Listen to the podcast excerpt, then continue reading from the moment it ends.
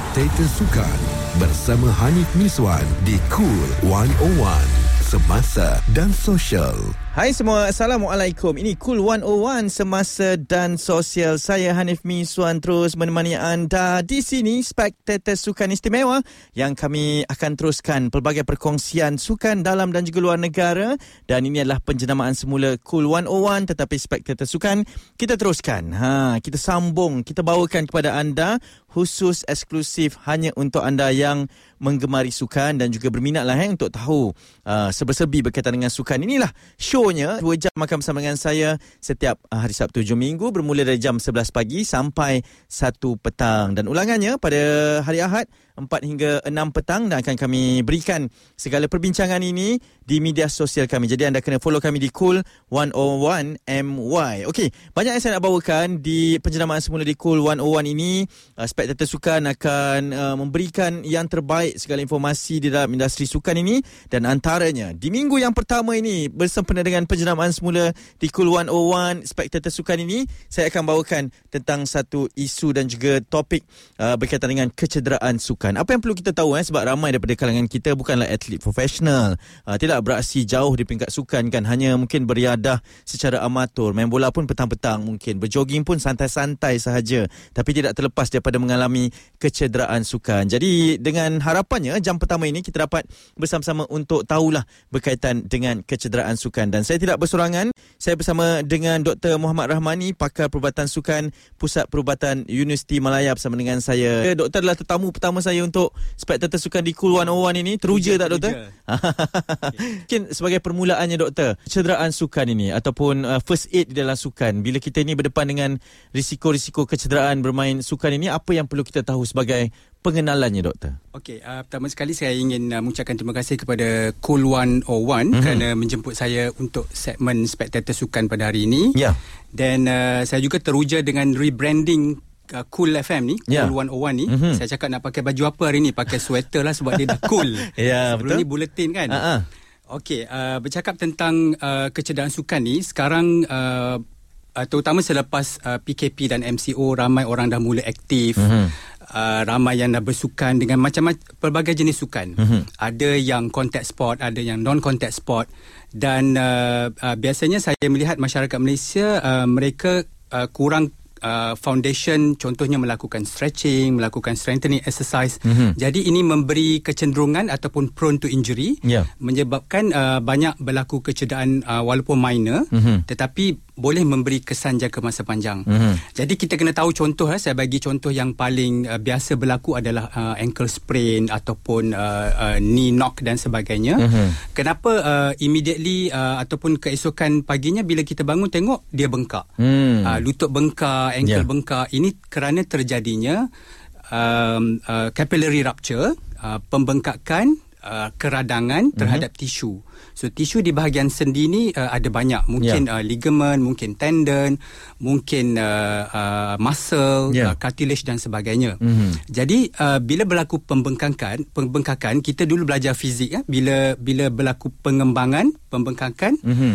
uh, kita tak boleh letak benda panas. Mm. Uh, jadi itu uh, konsep ataupun uh, asasnya daripada uh, kajian-kajian sains sukan. Yeah. Kenapa banyak uh, approach ataupun pendekatan yang pertama adalah sejuk dahulu iaitu hmm. meletak ais yeah. meletak uh, krim sejuk dan sebagainya mm-hmm. dan kita mengelakkan uh, meletakkan uh, seperti tungku panas minyak panas dan sebagainya terutama mm-hmm. 72 jam pertama kalau mengikut kajian mm-hmm. iaitu 3 hari pertama ni perlu pendekatan kepada uh, sejuk dahulu. Yeah. Jadi kalau kita tengok fisio berlari atas padang tu mereka bawa ice bag dan mm-hmm. sebagainya. Mm-hmm. Ini adalah sebenarnya konsep uh, sains sukan untuk uh, penolongan pertama lah. Hmm. Okey baik itu baru pengenalannya banyak kita nak kongsikan sebab mungkin nanti bila petang-petang nak pergi bersukan uh, kita terkehil sana ke kita tersalah pijak ke tapi saya ni orang yang bersukan juga kadang-kadang uh, bila terkehil ankle ke ankle sprain ke kan lutut pun kadang-kadang kena tackle uh, benda yang akan jadi adalah uh, bengkak macam doktor cakap tadi. Uh, tapi saya kerap confuse. Mungkin ada mitosnya bahawa yalah kita kena pergi urut dulu ke, kita kena pergi letak uh, yang sejuk dulu ke, yang panas dulu ke. Sebenar-benarnya mengikut kaedah yang betul doktor daripada seorang pakar. Macam mana apa yang perlu kita lakukan terlebih dahulu? Okey, uh, bidang sains uh, sukan ataupun perubatan sukan ni sentiasa berkembang. Mm-hmm. Jadi uh, banyak kajian yang dilakukan.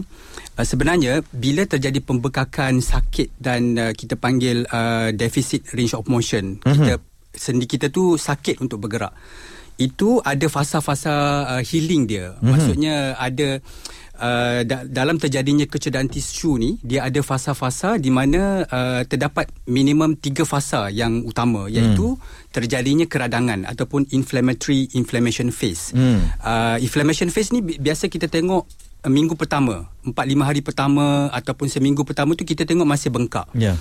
Uh, minggu kedua dan ketiga uh, kita panggil uh, proliferation phase hmm. untuk tisu tu. Jadi hmm. bengkak tu dah kurang sikit yeah. tapi kita masih uh, ada lemah, uh, kestabilan masih kurang. Itu uh, biasanya minggu uh, kedua sehingga keempat. Hmm. Okey, minggu keempat ke enam pula adalah fasa yang dinamakan remodeling. Remodeling ni adalah uh, tisu tu bila dia cedera, dia mengalami uh, apa ni penyembuhan hmm. dan pada fasa remodeling ni dia memperkuatkan balik tisu tu. Mm-hmm. Jadi uh, uh, masyarakat awam perlu mengetahui bahawa terdapat fasa-fasa dalam kecederaan sukan ni. Yeah. Sebab tu balik kepada uh, cerita kita tadi kenapa ais mm. kerana pada 72 jam pertama mm-hmm. terjadinya pembengkakan bila kita letak ais dia akan uh, menyejukkan ataupun dalam istilah perubatan daripada bengkak tadi vasodilatation of the blood vessel okay. dia akan menjadi vasoconstriction okay, untuk wow. mengurangkan mm-hmm. pembengkakan uh, sakit dan uh, range of motion itu tadi. Mm-hmm. Kenapa 72 jam doktor tempohnya itu? Kalau okay. orang nak tahu uh, kadang-kadang macam uh, lepas 48 jam kita dah yeah. kurang sikit eh boleh yeah. kot kan. Uh, Kenapa 72 jam? Okay. kalau mengikut kajian uh, itu dipanggil fasa acute lah. Mm. Acute. Uh, kalau uh, kajian sains ni dia dia ada uh, apa ni uh, banyak Uh, perincian dia mm-hmm. dia melakukan 48 jam kajian 72 jam uh, uh, kajian uh, didapati 70 jam pertama ni adalah uh, fasa acute mm-hmm. bila masuk hari keempat uh, fasa akut tu dah mula berkurang. Hmm. Uh, sebab tu uh, kajian menunjukkan 72 jam ataupun uh, 3 hari pertama tu adalah fasa akut yang kritikal untuk kita tangan hmm. suasana panik. Okay. Uh, jadi uh, banyak pakar-pakar yang membuat uh, akronim hmm. uh, ataupun uh, uh, prinsipal yang senang nak ingat kepada orang awam dan fisioterapi ataupun uh, doktor-doktor yang terlibat dalam sukan ni. Okay.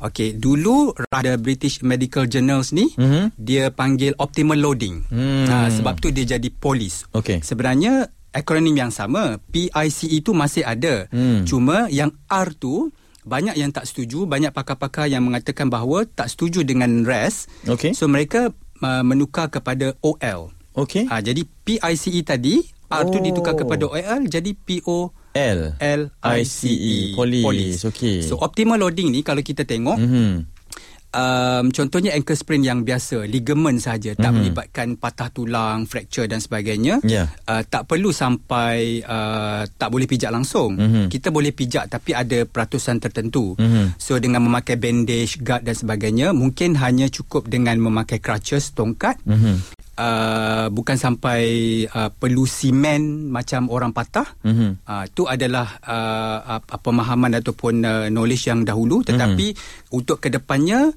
uh, tidak lagi di immobilize ataupun uh, uh, direstkan sedemikian rupa tetapi optimal loading. Mm-hmm. Optimal loading ni uh, pesakit ataupun uh, mereka yang mengalami kecederaan ni masih boleh pijak okay. dalam kadar-kadar yang tertentu mm-hmm. mengikut uh, clinical judgement ataupun uh, assessment penilaian daripada fisioterapi dan juga doktor. Okey doktor tadi dah berikan berkenaan dengan terms polis itu kan uh, ini antara uh, konsep uh, tentang kecederaan sukan apa yang perlu kita lakukan terlebih dahulu untuk hmm. first aid uh, situasinya saya main bola saya tercedera di atas padang sebab saya ni lincah sangat hmm. uh, jadi mungkin kena tackle uh, ankle sprain dan sebagainya apa yang perlu dilakukan untuk kita apply uh, konsep polis itu terhadap saya di atas padang tu doktor Okey, uh, untuk situasi di Malaysia, kalau sukan-sukan yang kompetitif lah, hmm. uh, terutamanya memang kita sarankan ada mereka yang uh, standby di situ, medical standby. Hmm. Ataupun setidaknya kalau peringkat amatur sekalipun ada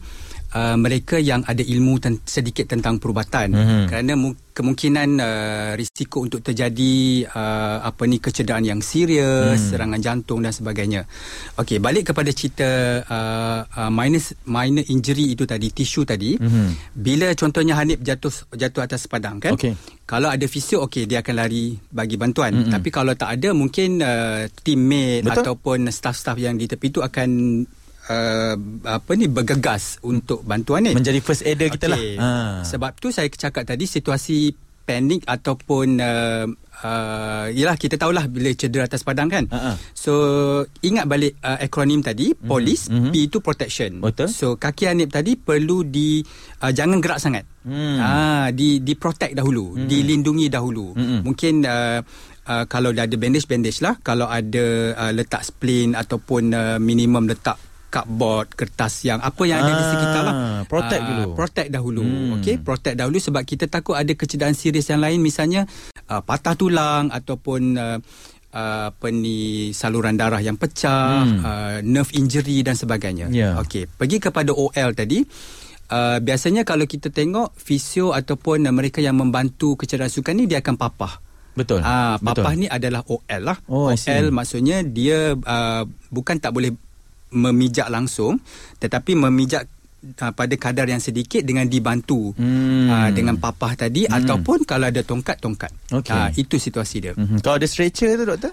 Adakah itu OL juga? Okey, stretcher tu adalah protect tadilah. Ah, okey. immobilization. Hmm, dia okey, right. kita kita protect lindungi sebab kita takut ada kecederaan serius yang lain yang perlu siasatan lanjut. Okey, faham. Okey, I tadi uh, ni di tepi padang lah bukan Hmm. letak ais atas padang kan. Mm-mm. So I adalah ais uh, di mana kalau kita selalu tengok fisio akan uh, letak ais dalam plastik ataupun dalam kain towel Hmm. dan dia wrap dengan bandage uh, dan uh, apa ni wrapper plastik dan sebagainya Hmm. untuk uh, memberi Uh, vasoconstriction vasodilatation tadi Okey, uh, faham. mempercepatkan penyembuhan Mhm. okey C pula compression Mhm. selepas letak ais ais ni pun ada ada penjelasan dia berapa minit berapa suhu pun Hmm, ada uh, tapi itu mungkin uh, kita uh, apa bincang pada uh, masa-masa akan datang lah ha. okey compression uh, kalau ada bandage Hmm. ataupun guard uh, uh, pada tempat yang bengkak itu boleh diaplikasikan dan E adalah elevation. Elevation Hmm. kita boleh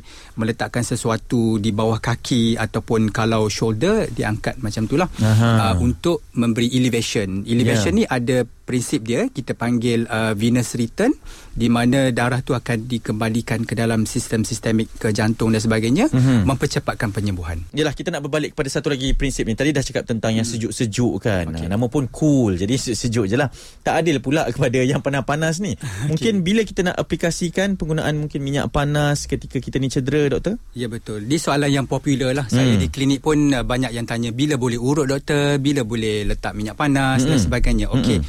Um, uh, penanganan doktor ataupun uh, perubatan uh, modern science ni kita mengikut uh, kajian. Okey, balik kepada cerita 72 jam, balik Hmm. ke, uh, cerita kepada rise price polis tadi. Okey, sebenarnya uh, ada uh, HAM. Uh, ada akronim lain yang disebut sebagai HARM, Mhm. HAM. Mhm. Okey, apa yang tak boleh buat 72 jam pertama tadi pada fasa akut kecederaan sukan ni adalah HAM. Okey Jangan buat ya Jangan Mhm. buat. Uh, uh, no lah ta, apa ni do and don'ts. Ha-ha. Uh, tadi do sekarang don't. Okey. Don't tu uh, H tu adalah heat iaitu panas. Okey Okey, bila kita letak panas, uh, sesuatu yang mengembang bila kita letak panas dia akan lagi kembang. Hmm. So me, uh, berisiko untuk memberi kecederaan yang lebih kepada uh, saluran darah yang pecah tadi, Okey. uh, pembekakan yang yang berpanjangan, Hmm. uh, sakit yang berpanjangan. Saya selalu dapat pesakit yang uh, sapu minyak panas immediately after injury ni, Hmm. bila dia datang ke klinik dia kata tak baik-baik dan semakin sakit. Mm-mm. Uh, kerana prinsip tadi. Okey. Prinsip sains itu tadi. Mm-mm. Okey, HAM yang kedua A adalah alkohol. Bagi Ah. mereka yang mengambil alkohol Mhm. bila mengalami kecederaan tisu seperti ini tidak Hmm. disarankan untuk mengam, uh, mengambil alkohol. Okey. Kerana alkohol ni boleh increase bleeding and swelling. Dia Hmm. tambah lagi pembengkakan dan pendarahan di tempat ke, kecederaan itu. Okey menarik uh-huh. Okey, R ah, ini pun soalan yang menarik. Mhm. R adalah running. Kita tidak boleh memberi impact kepada bahagian yang cedera terutama uh, lower limb lah lutut ankle dan sebagainya. Okey. kalau bahu-bahu lah Mhm. uh, running ni adalah impact kerana Mhm. kalau kita bagi impact kepada tempat yang bengkak dan sakit ni Okey uh, dia akan ada uh, gangguan kepada proses healing tu tadi. Hmm. Uh, fasa-fasa tadi yang saya dah dia sebutkan. kacau lah ya. Ya, uh-huh. dia ada gangguan tu. So running ni ada masa yang sesuai. Hmm. Doktor akan assess, membuat penilaian dan bila boleh mula uh, memberi impact kepada bahagian yang cedera tu. Hmm. Okay. Uh, HAM yang keempat adalah M iaitu okay. massage. Uh, ini pun soalan yang popular. Bila Jangan boleh juga. massage? Uh-uh. Okay, massage uh, dalam sains uh, ada na- ada yang dinamakan soft tissue manipulation. Okey. Uh, ada fasa-fasa yang kita boleh bagi massage Mhm. iaitu soft tissue manipulation tadi untuk uh, melancarkan aliran darah, uh, mengurangkan spasm apa ni uh, ketegangan otot dan sebagainya. Mhm. Tetapi disarankan uh, tidak kurang daripada tiga hari. Okey. Hari keempat dan ke atas. Dan biasa saya nasihatkan uh, uh, pesakit saya untuk kalau nak massage sangat selepas seminggu.